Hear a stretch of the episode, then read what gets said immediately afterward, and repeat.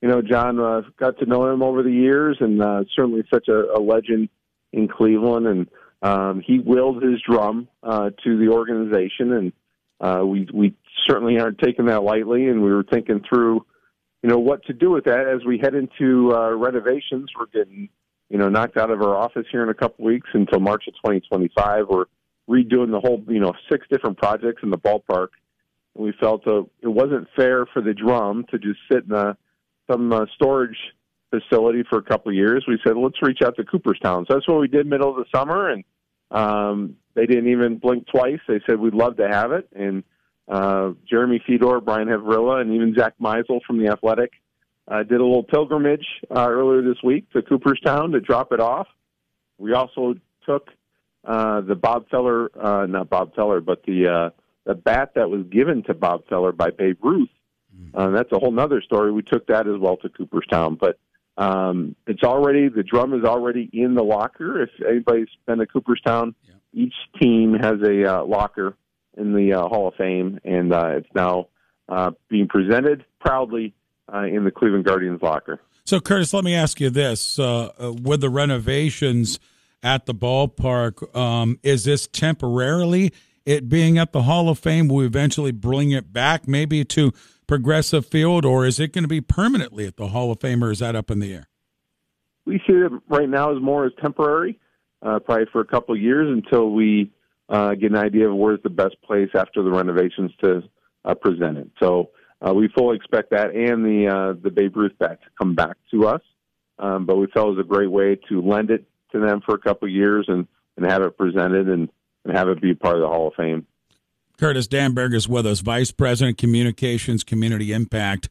Just might not understand the passion, why he did it, how he did it, and such. And I know you spent a lot of time with him the last few years before his passing.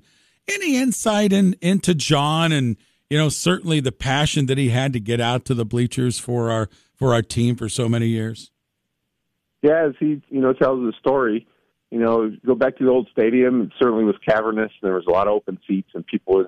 There were a bunch of groups that called them seat bangers, and to get a rally going, they banged the seat. So one day, he decided went to a garage sale for twenty five dollars and got a drum. He's like, I'm going to lead the seat bangers uh, into that uh, that rhythm, and he took a drum and.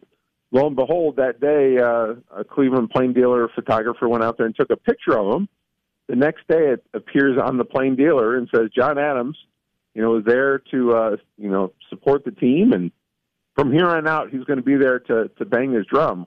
He had no intention to go every game, uh, but once he was on the front page of the plain dealer, he's like, "Well, I have to keep showing up." And lo and behold, um, that was almost 50 seasons of uh, banging his drum uh, to support the team. So I think he only missed.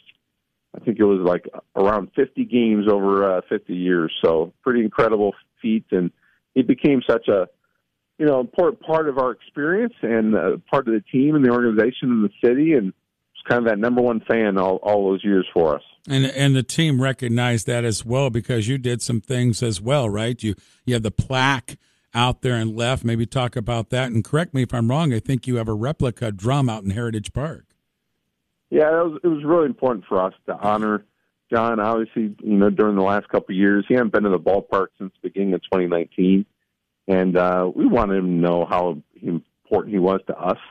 And uh, you know, so many times you you celebrate life after they're gone, and we thought it was really important to make sure he knew that. So, um, you know, last uh, the summer before um, when he passed away, we went to the uh, it was in August. We went to the nursing home he was at, and we took the actual bench, and we did create a bronze. David Deming, our who does all our statues, created a bronze replica drum and we presented to him. And it was a pretty special day. It, it really meant the world to him, and um, inducted him in the Distinguished Hall of Fame that day, and gave him a crystal piece, which he had uh, in his room uh, directly uh, for his eyesight to see every day uh, in the nursing home.